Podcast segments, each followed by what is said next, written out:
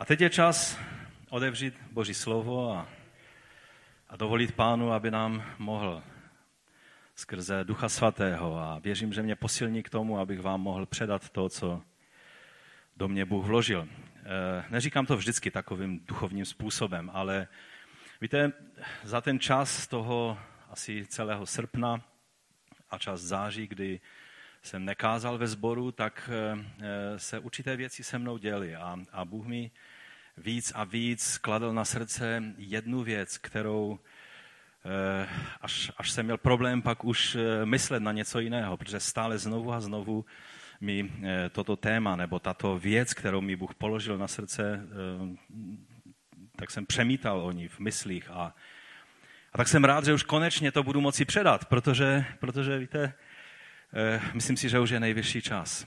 Je to jedno z klíčových kázání, které, eh, které věřím, že, že je třeba, abychom eh, si ty věci řekli. A ti, kteří jste byli v Malenovicích na společné dovolené, tak myslím, že nemusím zdůrazňovat, jakým silným způsobem pastor z Kopřivnice Jirka Kostelník nás oslovil všemi třemi tématy, které, na která sloužil a v tu neděli eh, sloužil na téma Budete mi svědky. A, a vím, že to, eh, že to zasáhlo to správné místo v nás i v našem sboru. A to bylo slovo, které, jak jsem mu řekl na začátku, kterým on končil.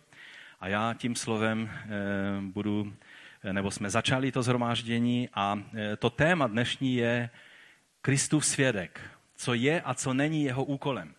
Důležité je vědět nejenom, co je naším úkolem jako, jako svědků Ježíše Krista, um, ale je stejně důležité vědět, co není naším úkolem. A tak eh, pro mě osobně, a věřím, jestli mi pán pomůže nějak to předat, to břímě, tak, tak budu velice vděčný. Ale na závěr bych chtěl tu, tu poslední část eh, vám sdělit určité určitý objev, který, který jsem pro mě alespoň byl takovým objevením Ameriky, i když to už je 2000 let v písmu, ale pro mě to bylo takové, takový nový, úplně nový pohled na, na, na věci, kterým jsem si myslel, že rozumím velice dobře. A měl jsem dostatek času si nějak to ujasnit a, a přečetl jsem množství e, míst z písma a také i literatury na toto téma, tak věřím, že to není jenom něco takového, co mě napadlo. I když nevždy, když jsem se s někým sdílel o tomto tématu, tak eh, nevždy jsem nějak byl eh, přijat a pochopen a, a vzpomínám si, jak jsem to poprvé nějak uviděl, to bylo na oblastní radě, na, na radě, kde se scházíme jako pastoři a řešíme všechny možné problémy a, a tak jsme se stišili, modlili a předtím jsme trošku mluvili o tom, co znamená být svědkem Ježíše Krista. A v té modlitbě najednou jsem uviděl úplně, jak by, jak by, jak by se mi otevřely oči na tu souvislost, kterou vám pak na závěr chci říct. A tak jsem eh, z těch modlitev, jak jsme zakončili, tak jsem úplně e, vyskočil a říkám, bratři, já jsem najednou uviděl, jak ty věci jsou. A teď jsem jim řekl ty, tu souvislost. A, a většina se tak na mě podívali, e, byli myšlenkami trošku někde jinde a pak jsme začali řešit ty věci, o kterých jsme mluvili, nějaké konference a takové ty věci. No a tak už jsem se víc nesnažil, ale říkal jsem si, musím se na to víc podívat. té doby to už nějaký čas uplynul a hodně jsem nějak e, v té věci prožíval. Člověk, že to téma je z právnického, ze soudního prostředí. Odpuste ti, kteří nemáte rádi právníky, nemáte rádi soudy, v televizi se v životě nedíváte na film, který obsahuje nějaká soudní líčení a tak dále. Těm z vás se omlouvám, že dnes to bude trošku z toho právnického prostředí. A já mám takovou situaci životní, že mám celkem právníky dost eh, blízko sebe, protože eh, jeden právník ve vyslužbě, to je můj tchán, Náš nejstarší syn je aktivním právníkem, advokátem a, a tak když jsem třeba se sdílel právě s Olešem eh, s těmi věcmi, tak eh, jsem viděl, že, že jsem mu nemusel nic vysvětlovat. Že mu to bylo od začátku jasné, když jsem řekl první větu, kam to směřuje a, a co, co s čím to souvisí. Protože jsou to věci, které eh, z toho běžného života známe ale uvidět je v tom, jak Bible o nich mluví, je tím dnešním úkolem. Tak abych vás už déle nenapínal, pojďme si přečíst některé biblické texty a projít si trošku eh, biblickým učením, co Bible říká o tom, že jsme svědky. Tak zaprvé, už Izrael měl být svědkem mezi národy. Když Štěpan kázal před Sanhedrinem, tak připomněl těm židovským učencům a těm biblistům a řekl jim věc, kterou oni dobře věděli. A řekl, naši otcové měli v pustině stánek svědectví. Stánek svědectví. Jak nařídil ten, jemuž mluvil, jenž mluvil k Mojžíšovi, aby jej udělal podle vzoru, který viděl. Truhla smlouvy a stánek svědectví. Stánek svědectví byl o čem? O čem Izrael měl tím stánkem svědčit? Položili jste si někdy tu otázku? Prorok Izáš nám do toho dává trošku světla. Ve 43. kapitole říká, ať se spolu zhromáždí všechny národy. Ať se zhromáždí lidé. Kdo z nich to oznámí a zvěstuje nám ty dřívější věci? Ať vydají svá svědectví a ospravedlní se. Lidé to uslyší a řeknou, to je pravda. Vy jste mými svědky, je hospodinu výrok. Jste mým otrokem, kterého jsem vyvolil. Abyste mě poznali a uvěřili mi a porozuměli, že to jsem já. Přede mnou nebyl vytvořen žádný Bůh. Ani po mně žádný nebude. A v další kapitole Izář říká, nestrachujte se, nebuďte ochromeni. Což ti to odedávna nezvěstují a neoznamují? Vy jste mými svědky. Což pak je Bůh kromě mě? Není jiná skála. O žádné nevím. Když Bůh o něčem neví, tak si můžete být jistí, že to neexistuje. Takže o čem měl Izrael vydávat svědectví podle proroka Izajaše? O Bohu. Což pak je Bůh kromě mě? Toto bylo jejich svědectvím. Jejich svědectví bylo, Jahve je Bůh. Jahve starého zákona nám je ukázán v novém zákoně jako kdo? Když eh, jsou svědkové Jehovovi, kteří trvají na tom, že jsou svědky Jehovi, Jehovi, pokud by chtěli být dobrými svědky, ne Jehovi, ale Jahve, tak čí svědky by museli být? Svědky Ješuji, svědky Mesiáše, svědky Ježíše Krista. Nemáme dnes čas, ale je to nádherná studie, když si uděláte tuto paralelu. Je pravda, že mnozí lidé se zhrozí, když si řeknou, to chceš nazvat Ježíše tím nejsvětějším jménem, které ani židé si do úst nevemou, aby ho nevzali eh, na lehkou váhu? Ano, je to tak. Jsme svědky Ježíše Krista. Toto byl úkol Izraele. Pak přišel Mesiáš, narodil se Ježíš a ten úkol se nezměnil. A společenství těch, kteří přijali Mesiáše, byli svědky toho, že Ježíš je pán, že on je, on je ten jediný pomazaný Mesiáš a král. Začalo to jedním svědkem, Janem Křtitelem, který byl předchůdcem, prekursorem všech ostatních svědků. Jako jednotlivec se postavil a Jan o něm říká takto v první kapitole. Objevil se člověk, poslaný od Boha, jehož jméno bylo Jan. Ten přišel jako svědek, aby o tom světle vydal svědectví, aby skrze něho všichni uvěřili. On sám nebyl to světlo. On sám nebyl to světlo ale přišel, aby do tom světle vydal svědectví. To je přesně stejně i popis nás. Ano, jsme nazváni, že jsme světlem. Ale to, že jsme světlem, znamená, že Ježíš je světlem a my na to světlo poukazujeme. My odrážíme jeho světlo. Ale my nejsme tím světlem, on je tím světlem a my jsme jeho svědky. Jan přišel jako svědek, aby o tom světle vydal svědectví. Pak byli učedníci, obzvlášť těch 12 učedníků, kteří se stali Ježíšovými apoštoly, čili Ježíšovými autorizovanými posly s tím svědectvím, s tím poselstvím, kteří představovali, jich bylo 12, už jsem to tady vysvětloval mnohokrát, ale znovu to zopakuju, 12 eh, apoštolů nebylo proto, že Ježíš by nezvládl větší domácí skupinku, jak se v mnohých eh, učebnicích vyučuje. On by zvládl i větší skupinku, to vám zaručuji, ale, ale 12 jich bylo proto, protože bylo 12 kmenů Izraele. A protože oni představovali a zastupovali celý Izrael.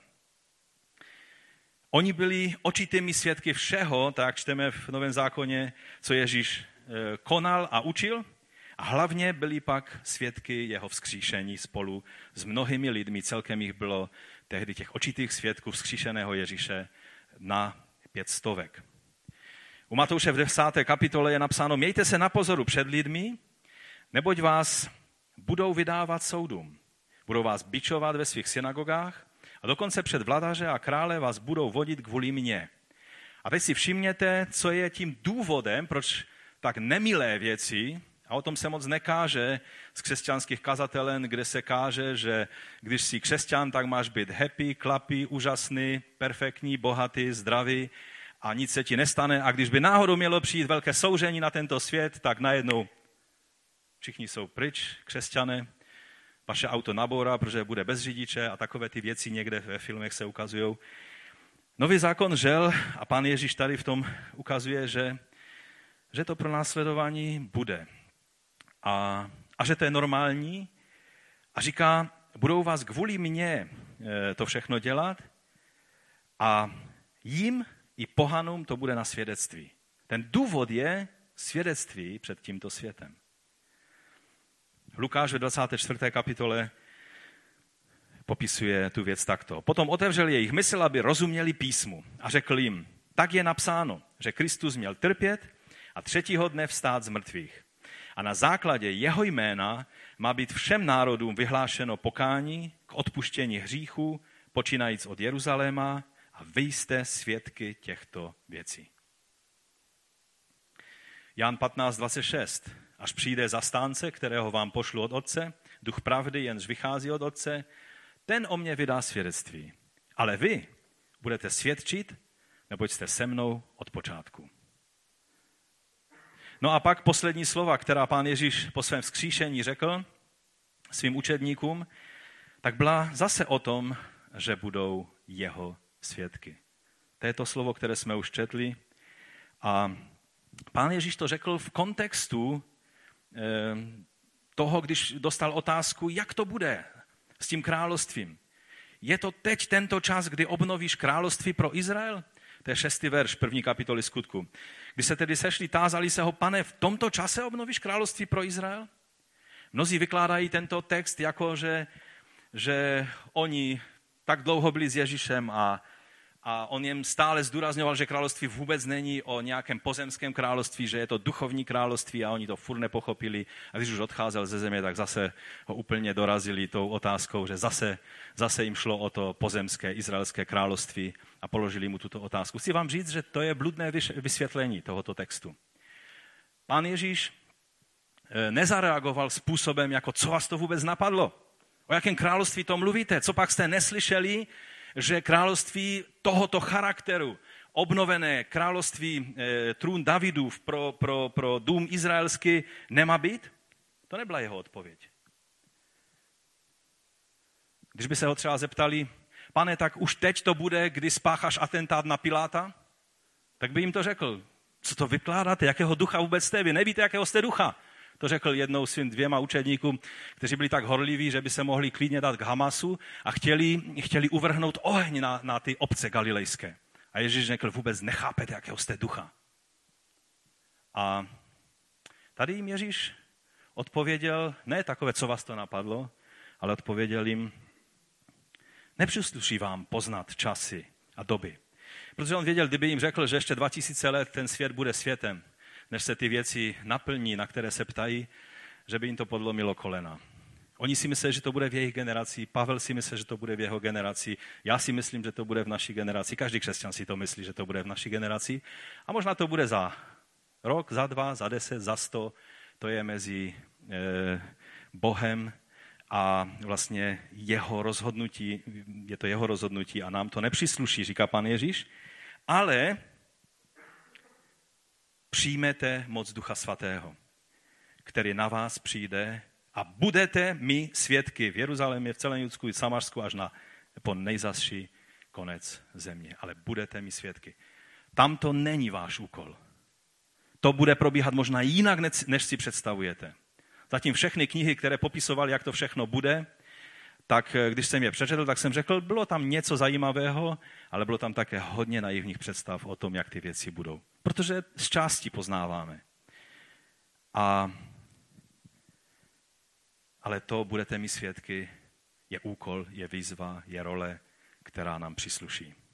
V Toře a také i v Novém zákoně, ale to platilo i o římském právu a myslím, že i v, moderní, v moderním právu se to dá najít, bylo jasně určeno, že každá věc eh, má být potvrzena dvěmi nebo třemi svědky, aby byla věrohodně doložena. Ovšem tady máme dočinění se svědectvím, které je nejzávažnější svědectví v dějinách. Je to o tom, kdo je o ním pomazaným králem všech králů na věky. Pro takovéto svědectví, tak jak Jan Chštitel ukázal rukou a řekl, hle, beránek boží. To je on, o kterém jsem vám říkal. Nejsem hoden mu rozvázat jeho, eh, jeho sandály. To je on. Já nejsem tím světlem, on je tím světlem. A to je to svědectví, to je vlastně ten obsah našeho svědectví. On je králem. A k tomu, protože to je tak závažné svědectví, nestačí dva nebo tři svědkové, ale bude jich celý oblak. Má vejít celé množství těch, kteří budou svědky Ježíše Krista, ukřižovaného, na nebe vzkříšeného a na nebe vstoupivšího. To je naše svědectví. Amen. Je to to nejzávažnější svědectví. A my máme tu výsadu být mezi těmi, kteří, kteří mají to pověření, abychom ukázali, on je král. Ježíš je mesiáš. To je naše svědectví. Do, toho, do této role musí být povolány miliony. Musí vejít celý počet, který Bůh určil, aby vydali toto svědectví. Před celým světem, před soudem a také i před odpůrcem a žalobcem. Vlastně v současnosti žijeme v takovém mezičase, kdy probíhá proces vydávání svědectví o tom, kdo je tím králem. A také o tom, kdo je uzurpátorem, kterému království nepřináleží. V římské říši bylo zvykem minimálně od císaře Augusta, že když se narodil nový eh, potenciální císař, nebo, nebo když byl ustanoven, tak šli eh, poslové do všech měst, procházeli krajem a vyhlašovali eh, evangelium. Evangelion. To je dobrá zpráva. Pokud vám ten název je povědomý, tak, tak je to správně.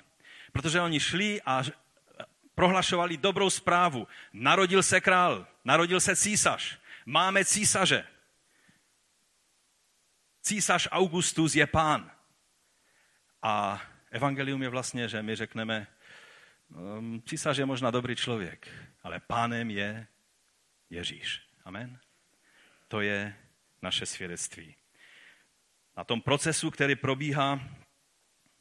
A ti uzurpátoři, to je kdo? Tak samozřejmě jednoho nemusím příliš představovat, protože to je jeho, uvaz, eh, to je jeho práce na plný úvazek, to je Satan, žalobce, svůdce.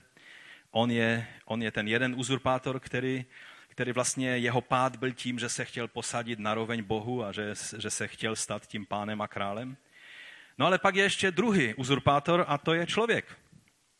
Člověk ve, ve své hříšné přirozenosti se stále snaží na trůn svého života posadit a nějak ovládnout svůj život a zvládnout a, a, za, a vyřešit a, a dokázat celému světu, že to mám v rukou.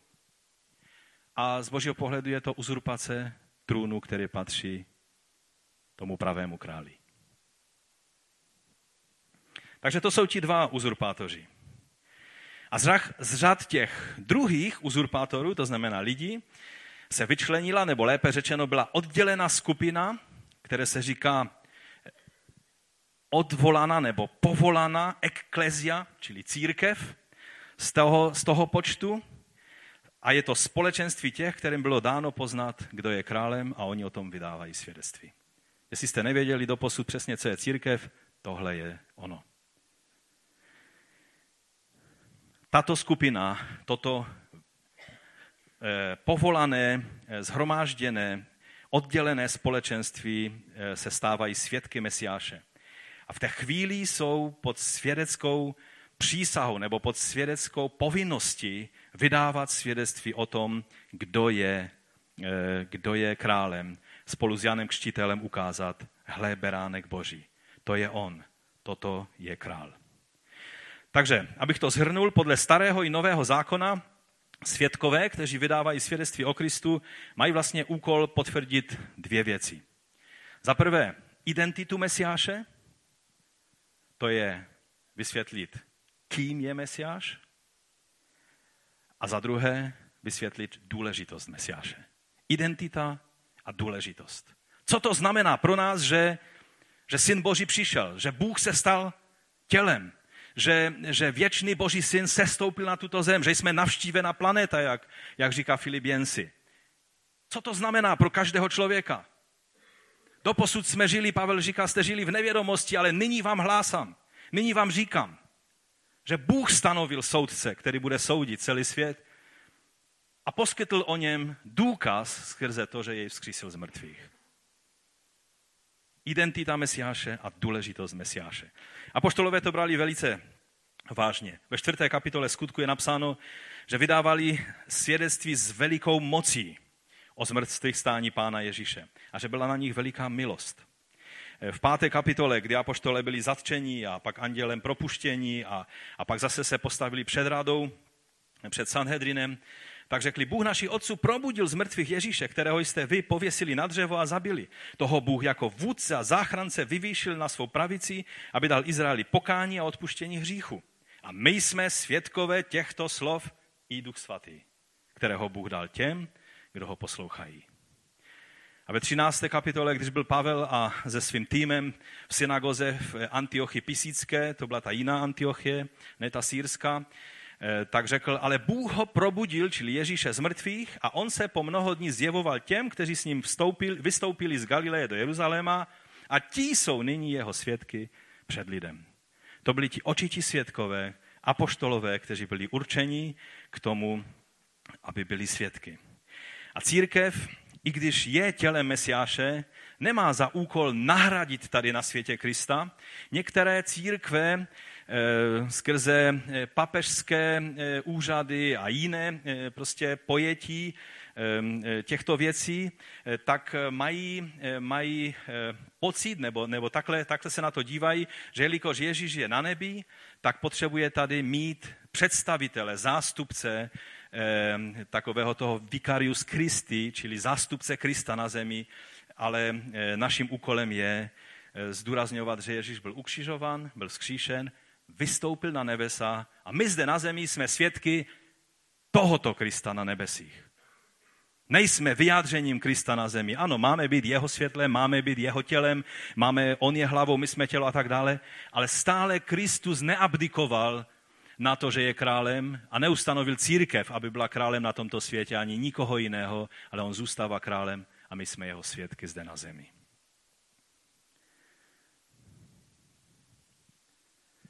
Bannerman už v roce 1868 eh, napsal to takto, nebo vyjádřil to takto. Církev sama v sobě může být svědkem na zemi pro Krista na nebi.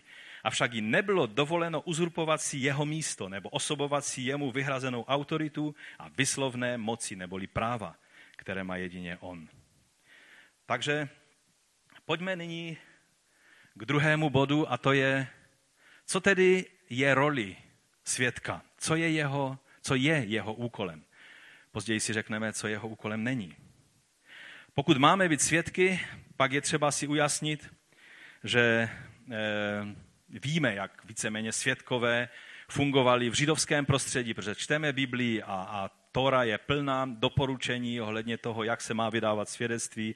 U, u Židů to bylo e, tak, tak, takový velký důraz na, na svědectví svědka. Za prvé, že museli by být dva až tři, ale když jste byli svědkem nějaké věci proti nějakému člověku, tak jste museli nejdříve přijít, položit ruce na jeho hlavu, na to, hlavu toho člověka a, a vzdat eh, a, a říct přísahu nebo slib, že budete eh, vydávat jenom pravdivé svědectví. S rukama na hlavě toho člověka, který pak mohl být eh, vlastně potrestan za, na základě svědectví, které vydáte. A pak také, když, eh, když to, co, eh, co bylo obsahem eh, té žaloby, vyžadovalo trest smrti ukamenováním, tak svědkové museli být ti první, kteří měli vzít kámen a měli hodit.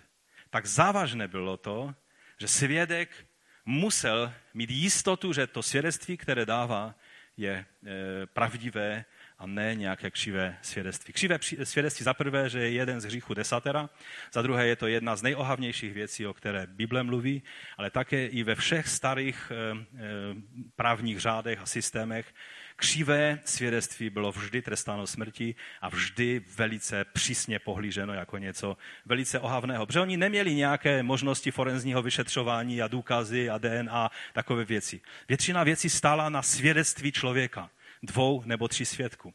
Tak důležité, když jsme nazváni svědky v tomto kontextu, jsme nazváni svědky.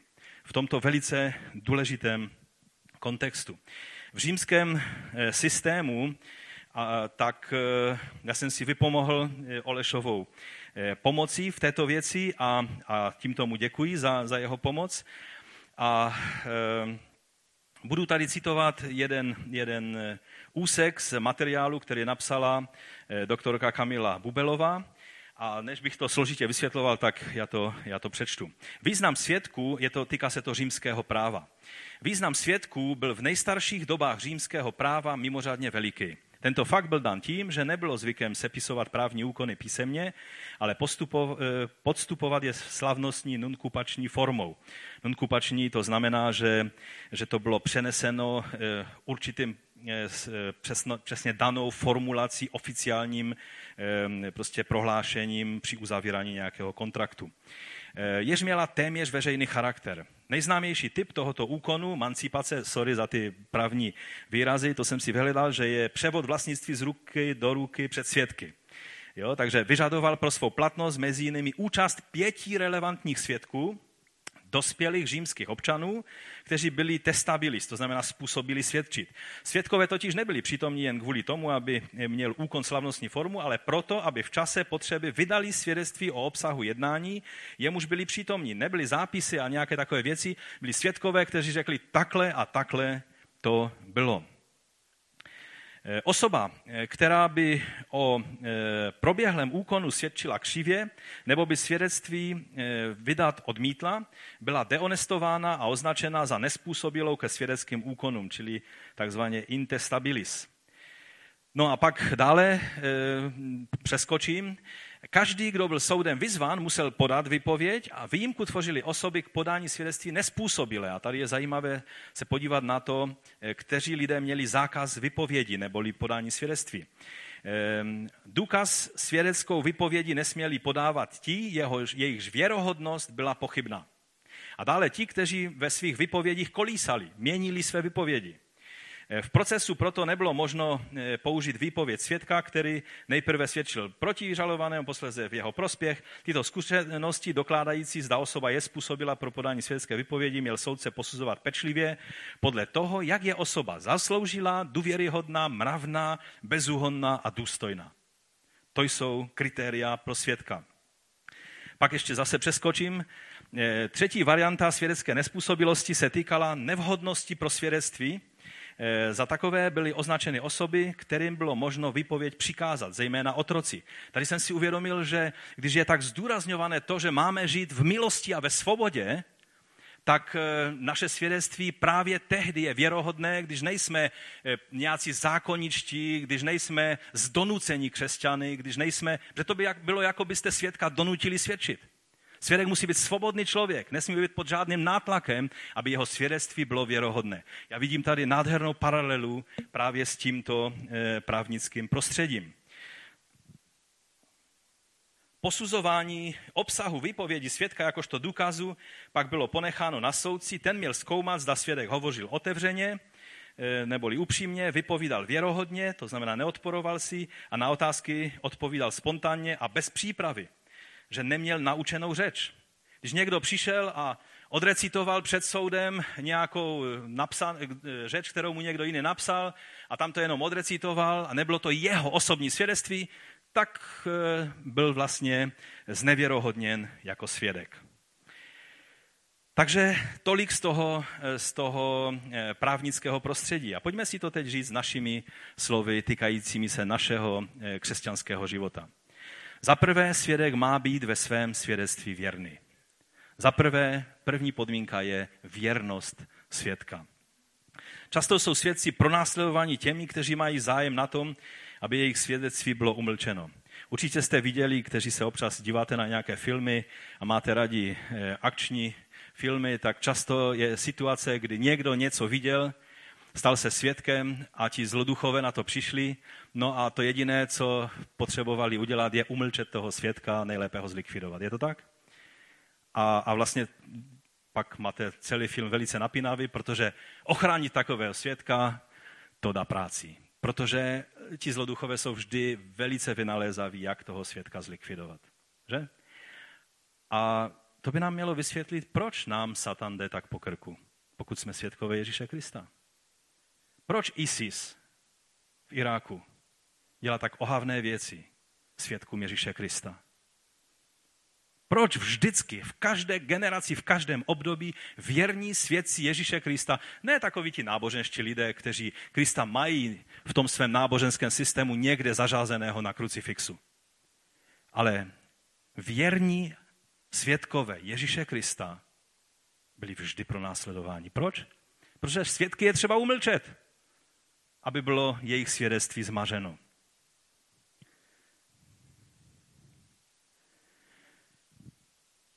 Věrnost se projevuje tak, že pokračují dál se svým svědectvím, i když jsem pod tlakem a jsem zastrašován. Víte, já tady nechci říkat nějaké, nějaké prostě lehké a lehkovážné věty, jako Petr, když říkal, pane Ježíši, tady ti, posle, ti ostatní apoštolové, ti, ti tě určitě zradí, to jsou takové měkoty, já je znám. Ale já, já, já ti budu věrný, i když bych měl krk nasadit za tebe. A Ježíš se jenom smutně na něho podíval a zbytek už znáte. Takové řeči od nás pán nechce a je to spíš, spíš si tím ubližujeme, než bychom vyjádřili odhodlanost. Ale z druhé strany musíme si uvědomit, že to svědectví je důležitější než náš život. To svědectví, které neseme, je důležitější než náš život. Oni ho zvítězili skrze krev beránka, skrze slovo svého svědectví a pak tam je třetí věc, že nelpěli na svých životech. Rozumíte, to svědectví je důležitější než náš život. Kež nám pán dá milost. Nám zbabělým, eh, spohodlnělým, zřenštilým často, neodvážným lidem 21. věku, že když přijde ten okamžik a bude třeba zaplatit jakoukoliv cenu za to, že jsme svědky Ježíše Krista, kež by nám dal obstát v této zkoušce. A nezachovat se zbaběle, protože zbabělci bez jevení jsou v té skupině, která království boží nezdědí. Věrnost svědku. Víte, tak v církevních dějinách hned v těch hraných eh, desetiletích a stoletích být věrným svědkem Ježíše Krista bylo, bylo tak spojené s tím, že se za to platilo cenu někdy tu nejvyšší, že to slovo se stalo synonymum. Být svědkem a být mučedníkem, to, svě, to slovo martyros vlastně se stalo vyjádřením obou těchto pojmů. Právě následkem toho, že vydat svědectví o Ježíši znamenalo často stát se mučedníkem pro Ježíše. Za druhé, svědek má být pravdomluvný. Svědek má mluvit pravdu. Pavel to vyjadřuje v 2. Korinském ve 4. kapitole takto. Když tedy máme tuto službu podle milosrdenství, kterého se nám dostalo, neochabujeme. Ale odřekli jsme se věcí ukrývaných kvůli hanbě a nepočínáme si chytrácky ani nepřekrucujeme slovo Boží, nebo zjevováním pravdy se představujeme každému lidskému porozumění, tam je doslova svědomí, před Bohem. Je-li však vaše evangelium zahaleno, je zahaleno těm, kteří hynou. Eh, tady v tom studijním překladu to je řečeno tak eh, důkladně přeloženo, a že je to nesrozumitelné. Já to přečtu ve více takovém zemítém, jednoduchém překladu, což je Bible 21. On, eh, tady je to přeloženo takto, ten druhý verš. Odmítáme hanebné tajnůstkaření. Znáte křesťany, kteří jsou takový tajnůstkaři? V životě se od nich nic nedozvíte. Mají být svědky, mají být jak otevřená kniha. Naše životy mají být otevřenou knihou pro lidi, kteří jsou kolem nás. Nemáme co skrývat. Pokud máme co skrývat, nejspíš to bude hřích. Pokud jsme svědky Ježíše Krista, jsme otevřenou knihou. Každý se může podívat do té knihy a zjistit, že Bůh je dobrý a že jsme svědkem živého Boha. A tak Pavel říká, odmítáme hanebné tajnustkaření, vychytralé praktiky a překrucování Božího slova. Místo toho jasně říkáme pravdu před Bohem a každý, kdo má svědomí, to může sám uznat. Pokud je naše evangelium pro někoho zahalené, je to pro ty, kdo hynou. Je skupina lidí, pro které evangelium vždy bude zahalené. O tom Jirka v Malenovicích mluvil, myslím, velice dobře. Jsou lidi, kteří jsou, je to mezi nima a Bohem. Není to na nás, abychom se tím trápili a přemýšleli, co se stalo. Prostě e, Bůh respektuje rozhodnutí každého člověka. Svědek v mnoha zemích, a tak to bylo i v minulosti u nás, je pod přísahou. Třeba v, ve Spojených státech e, svědek je pod přísahou a jestli tomu správně rozumím, tak v našem právním systému svědek musí být poučen o jeho právech, eh, teda o jeho právech a o jeho povinnosti mluvit pravdu. Je to tak? Že vlastně svědek si musí být vědomý, že v hospodě může vykládat, co chce, ale když stojí před soudem a když řekne nějaké falešné věci, ne, které nestojí na pravdě, tak bude trestán. Tak důležité je, abychom si ujasnili, že eh, jsme pravdomluvnými svědky. Pokud u nás třeba e, nějaké líčení se týká cizince a ten cizí právní řád vyžaduje přísahu, tak ta přísaha zní následovně. Přísahám na svou čest, že o všem, nač budu soudem tázan, vypovím úplnou a čistou pravdu a nic nezamlčím. To je obsah, vlastně důraz na pravdivost e, toho svědec, té svědecké vypovědi. Světkovo selhání, a to chci, abychom si teď uvědomili, protože mnoho křesťanů je pod tlakem Eh, v těchto věcech a, a neví, eh, neví si s tím rady a, a, a cítí se eh, prostě tak, tak nepříjemně v tom, že mají pocit, že selhávají ve svém vydávání svědectví. V čem je světkovo selhání a v čem není? Světkovo selhání není v tom, že není dost přesvědčivý. Není v tom, že nedokáže svůj argument dostatečně zdůraznit. Víte, víte svědek když eh, by používal nějaké retorické způsoby a, a, a, a hrál na city té porotě a, a snažil se zvyšovat hlas a dávat do toho emoce a tak dále, eh, přidává to věrohodnosti jeho svědectví nebo naopak ubírá? Ubírá to jeho věrohodnosti. Zdá se to podezřelé, je to tak? Zdá se, že on spíš toho soudce chce zmanipulovat, než aby věrně předložil svědectví, které má předložit. Takže selhání svědka je spíš naopak v tom, když jeho řeč je vyumělkovaná, předem připravená způsobem takovým, že chcí prostě udělat dojem svým vlastním umem a schopností na toho, komu vydávám svědectví. Zkusme si to propojit v hlavách. Já věřím, že jsme zralí křesťané a že nemusím všechno až vysvětlovat až do důsledku, že si to dokážeme a možná na skupinkách si to můžeme probrat, co to prakticky znamená tyhle, tyhle věci. Není selhání v tom, že to svědectví nemá nějak retoricky nebo logicky perfektně uspořádáno. Když soudce vidí, že ten svědek Eh, trošku se motá a přehazuje věci, ale, ale že to zní věrohodně a upřímně, tak mu nevytkne, že to nemá uspořádáno do tříbodového kázání a že, a že eh, nepoužívá správné eh, retorické úkony a dokonce, když tam v češtině někde uklouzne a neřekne to úplně přesně češtinářsky, halo, jo? Může to být, nebo je to znevěrohodné, to svědectví?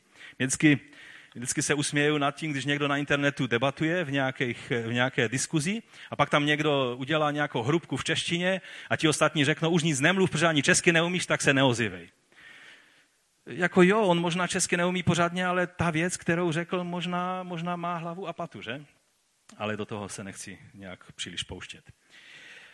V čem selhání naopak je, je v tom, když něco zamlčí, nebo zamlží, když něco překroutí, že? Když něco přikrašluje nebo zveličuje. Halo, my jsme letniční křesťané. Když říkáme svědectví, tak uděláme všechno pro to, aby to znělo zázračně, aby, aby z toho vyšlo aspoň, že minimálně se toho účastnil anděl Gabriel. Rozumím? Rozumíme si? Někdy mi to připadá, jako bychom podezírali, že Bůh těch zázraků zás až tolik neumí moc udělat. A my svým svědectvím to musíme zakamuflovat. A tak to svědectví budeme tak přikrašlovat a tak zveličovat, aby z toho nakonec ten zázrak nějak vytučen byl. A já vám chci říct, jestli je, je něco nevěrohodné, tak je tohle. Je to tak? Když rybář řekne, takovou rybu, takovou rybu jsem chytil, tak mu to odpustíme, ještě když to říká v hospodě a ne před soudem, že? Ale my jsme svědky Ježíše Krista. Když mluvíme o tom, že se obrátili tisíce lidí, pak by to fakt měly být tisíce a ne desítky. Ale u těch evangelizačních euforií velice často sklouzáváme do přehánění. A věrní svědkové by to neměli dělat. Ani charismatičtí věrní svědkové.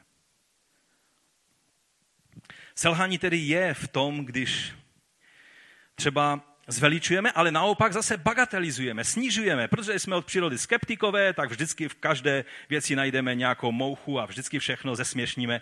Rozumíte? Tehdy nejsme dobrými svědky Ježíše Krista.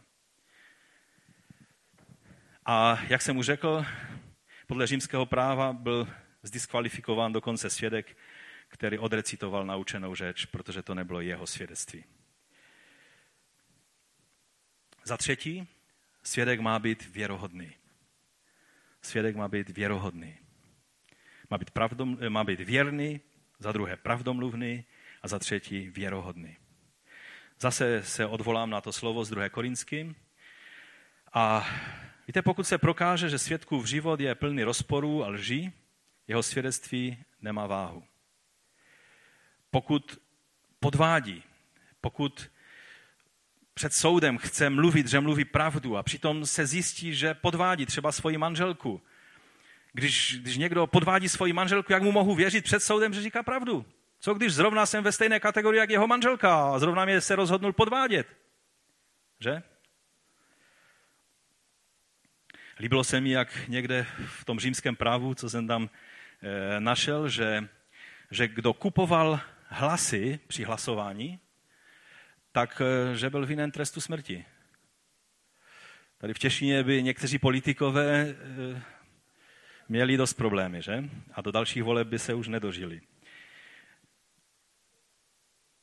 Věrohodnost svědka je doložena jeho životem, jeho jednáním, že není jeho život v rozporu s tím, co, jaké svědectví vydává. Když je svědek pod vlivem alkoholu nebo drog nebo něčeho jiného, tak jeho svědectví je nevěrohodné. Není možné být pod nějakým vlivem a přitom tvrdit, jo, já jsem to opravdu viděl.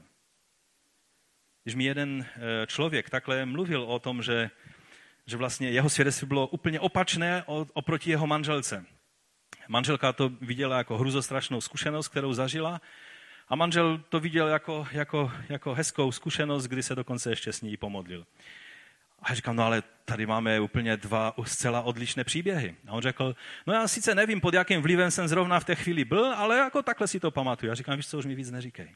Když nevíš, pod jakým jsi byl vlivem, já jsem nedávno četl v novinách, že eh, dva lidé, manželé pod vlivem drog, večer byli na nějaké party, pak eh, vložili své vlastní dítě do trouby, upekli a ráno, když se zbudili, tak s hruzou zjistili, co udělali. Když jsi pod vlivem, tvé svědectví mě nezajímá.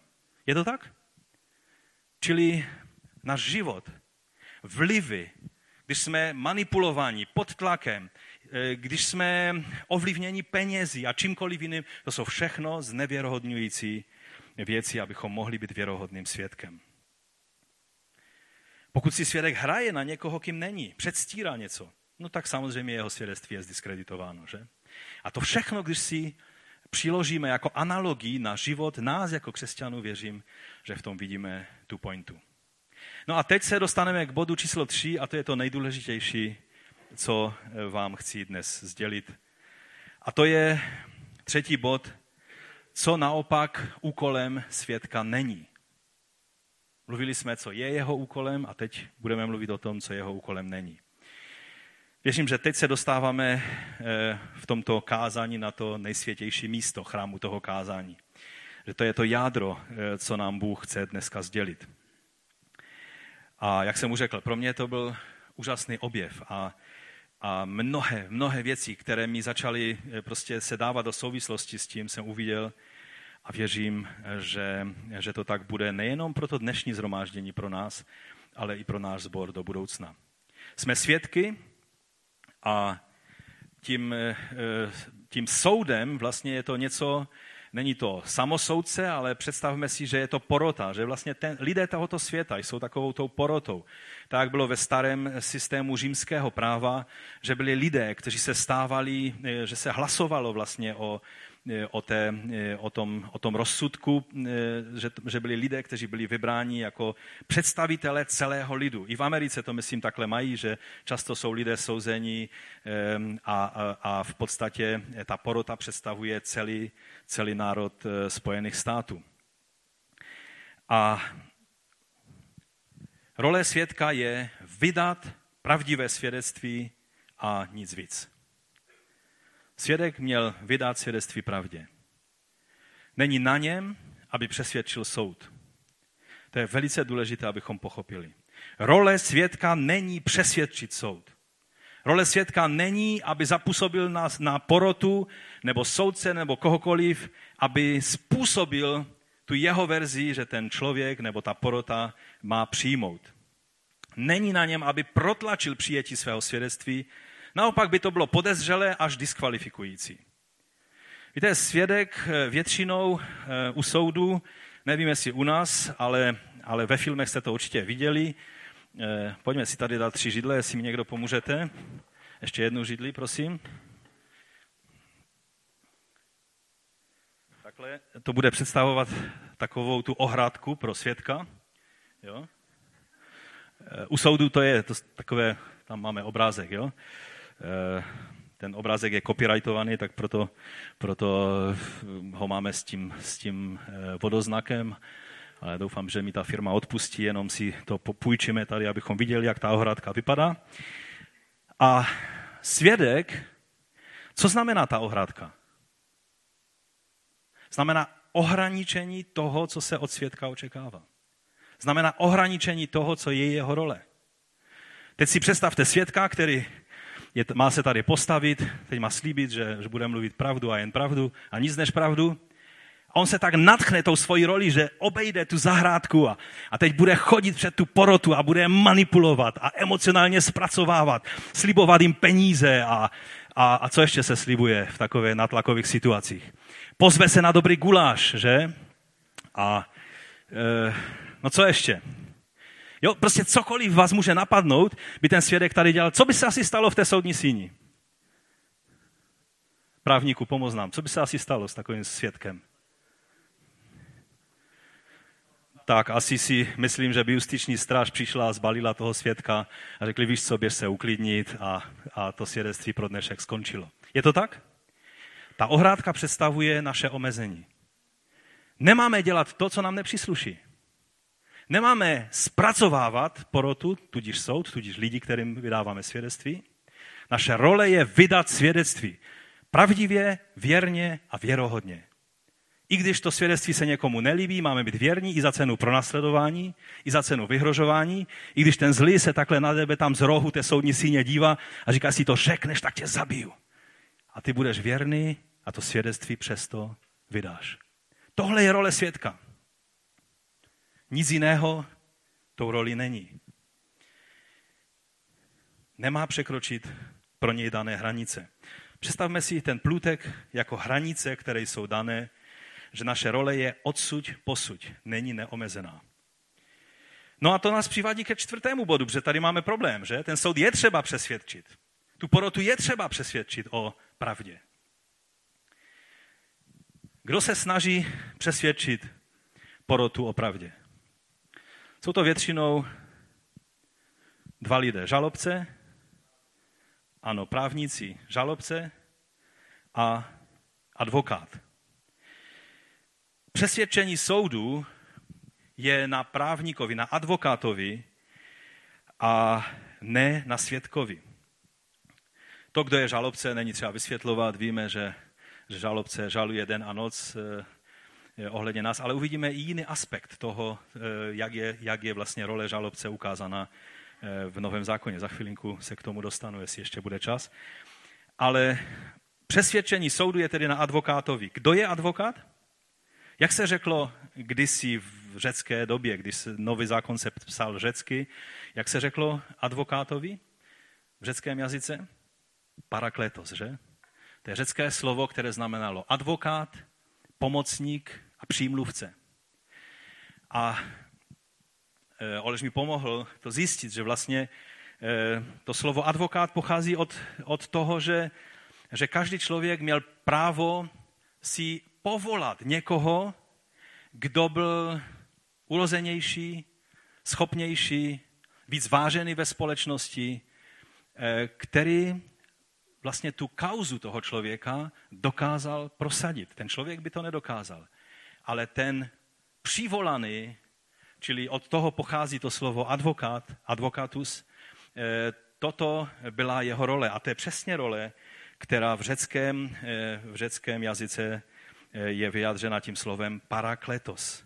To je ten povolaný, aby stal po boku jako pomocník, jako advokát a jako přímluvce. No a kdo to tedy je? Není to papež. Není to biskup. Není to ani pastor. Kdo to tedy je? Ano, Ježíš, když byl na zemi, tak byl tím přímluvcem a zastáncem. Protože on to je, on je tím králem, ale teď on sedí po pravici otcově a není zde na zemi. Ale řekl, pošlu vám jiného zastánce. Jan 15, 26. Až přijde zastánce, kterého vám pošlu od otce, duch pravdy, jenž vychází od otce, ten o mě vydá svědectví ale i vy budete svědčit, neboť jste se mnou od počátku. Čili naše svědectví je zvěrohodněno a použito tím parakletos, to je to slovo zastánce, přeloženo ve studijním překladu. Je to duch svatý. Duch svatý je tím advokátem, tím parakletem. Takže role usvědčení a přesvědčení soudce i poroty je na advokátovi a ne na svědkovi. A to je princip, který potřebujeme nejenom pochopit a říct si, to je zajímavá myšlenka, ale přijmout do praktického života našeho křesťanského vydávání svědectví. Ježíš řekl velmi zajímavou věc hned v 16. kapitole. On říká, ale říkám vám pravdu, je pro vás užitečné, abych odešel, neboť neodejdu-li, zastánce k vám nepřijde. Odejdu-li, pošlu ho k vám. A on, až přijde, přinese světu důkaz o hříchu, o spravedlnosti, o soudu. O hříchu, že nevěří ve mě. O spravedlnosti, že odcházím k otci. A již mě neuvidíte. A o soudu, že vládce tohoto světa je již odsouzen. Tam to je přeloženo tak, že přinese světu důkaz o hříchu, ale e, konzultoval jsem to s několika velice autoritativními e, komentáři a slovníky a tam by to bylo velice, velice dobře vyjádřeno, tak jak je to i v některých starších překladech, že přesvědčí svět o hříchu. Role přesvědčit, jak o hříchu, tak o spravedlnosti, tak o soudu, tak o tom, kým je ten král. Protože o čem je ten hřích, o kterém Duch Svatý každého člověka přesvědčí. Ty ho nepřesvědčíš o tom, ale Duch Svatý ano. V čem je ten hřích? V tom, že ten člověk ukradl 50 korun v samoobsluze? To je také hřích. Ale ten hřích, o kterém se tady mluví, je o hříchu, že nevěří ve mně. Že nevěří v toho, kým je Ježíš. Že nevěří v jeho identitu a v, a v důležitost toho, kým je Ježíš a co to pro mě znamená. Hlavní hřích tvého souseda není v tom, že není věrný své manželce, Hlavní jeho hřích je, že nezná Ježíše, že, ho, že nevidí, že on je králem a proto my máme vydat svědectví a nechat na advokátovi, aby to svědectví dovedl až do cíle a tomu člověku pomohl tu věc uvidět, aby mu šupiny z očí spadly. Nemáme to dělat my svým nátlakem, protože tím jenom to svědectví znevěrohodňujeme. Rozumíme si? O tom to je. To slovo je jinak jediné v Novém zákoně, které mluví o přímé práci Ducha Svatého na tomto světě. Někdy máme pocit, že Duch Svatý prostě dělá všechno na světě a, a že, že vlastně každá věc a každé politické volby a to všechno je věc Ducha Svatého. Já vám chci říct, že to jedno je řečeno, že je to práce Ducha Svatého ve světě a pak všechno ostatní je práce Ducha Svatého ve věřícím a v církvi. Celý zbytek Nového zákona. Ale o tom ještě budeme někdy mluvit, když budeme mluvit o království božím. Ovšem toto slovo ukazuje zajímavou roli Ducha Svatého jako toho, kdo je nejenom advokátem, ale i tím, který podává obvinění, jako ten prokurátor, že? Ovšem rozdíl mezi tím žalobcem satanem a mezi Duchem Svatým je v tom, že Duch Svatý neukáže nebo nepomůže člověku, aby uviděl svůj hřích a pak mu řekl, vidíš, tak jsi špatný člověk a v takovém hříchu jsi. Ale mu to ukazuje, aby mu bylo pomoženo. Aby mohl přijmout svědectví o Ježíši Kristu a být zachráněn. To je role Ducha Svatého. Co to všechno znamená pro náš praktický život i vydávání svědectví? To si myslím, že je skvělá otázka pro domácí skupinky. Už ty existující a možná i ty, které v brzké době vzniknou. Protože od toho tématu bychom neměli příliš rychle odejít. Co říct závěrem? Když se zamyslíme nad tím, jak dnešní křesťanství od této role, toho jednoduchého, prostého svědka, vydávání svědectví, se postupně odchýlilo, pak si uvědomíme rozměr tohoto problému. Kolik všelijakých metod přesvědčování se vymýšlí. Kolik, jestli můžeš další obrázek, kolik všelijakých věcí se dělá za účelem toho, abychom se stali přijatelní pro tento svět. Víte, píšou se tuny knih na téma, jak způsobit, abychom s tím svědectvím dosáhli cíle. A pro mě je to obrovským způsobem osvobozující, když si uvědomím, že to není můj úkol. Můj úkol je se postavit na to místo, které mi bylo dáno a vydat svědectví pravdě. O tom, kým je Ježíš. A co to pro mě znamená a co to znamená i pro toho druhého člověka. Ukázat na Ježíše a říct, on je král. A pak se máme stáhnout, což pro některé z nás, ty akčnější křesťany, takové ty víc, kteří rádi toho člověka dopracujeme až do toho, nechci říct hořkého konce, ale do toho konce, máme s tím problém se stáhnout. Nebo alespoň zůstat za, na tom místě, které nám je určeno. A projevit víru v to, že ten parakletos to své dílo vykoná. Víte, on to skutečně chce udělat, ale když my se mu tam vecpeme do cesty, tak on to nemůže udělat. Jsou lidé, kteří, když jsou před soudem, tak řeknou, já nechci právníka, já se budu obhajovat sám. Je tak? Je, je taková možnost? Když řeknete, nechci právníka, já se budu sám obhajovat, no tak se člověku obhajuj. Ale předem ti zaručují, že tě ti žalobcoví právníci rozmetou na kopitech. Rozumíte? Pokora se vyjadřuje tím, že řeknu, já jsem svědek. Parakletos je ten, který má moc způsobit, že to svědectví bude přijato. Nechme na parakletovi to, co jemu přísluší. Necpěme se mu do cesty. Nedělejme to, co, co je vyslovené dílo Ducha Svatého. Když říkáme, že jsme letniční křesťané, proč právě od nás někdy vychází to, že se víc speme do cesty Duchu Svatému, než ostatní křesťané, kteří jsou v tom zdrženlivější. To nechci teď rypat, ale chci položit otázku. Položme si tu otázku. Buďme věrnými svědky, kteří věří v to, že je zde advokát, který dokáže dovést to svědectví na to správné místo do srdce každého člověka. Být svědkem, náš úkol je věrnost, pravdomluvnost, věrohodnost a spolehnutí se na parakleta, který, který vykoná to dílo. Je to na, na něm a ne na nás.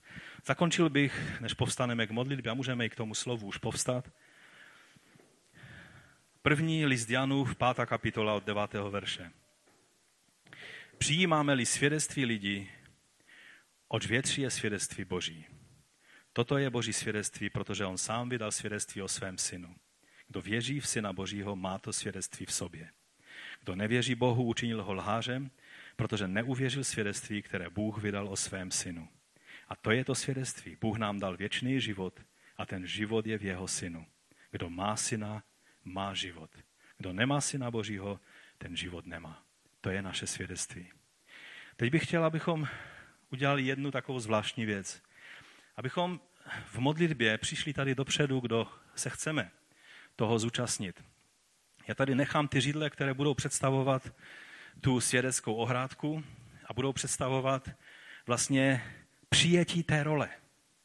Že nechceme překračovat naši roli, ale chceme nechat na parakletovi, na duchu svatém to, co, to, co je na něm. A my chceme splnit tu naši roli.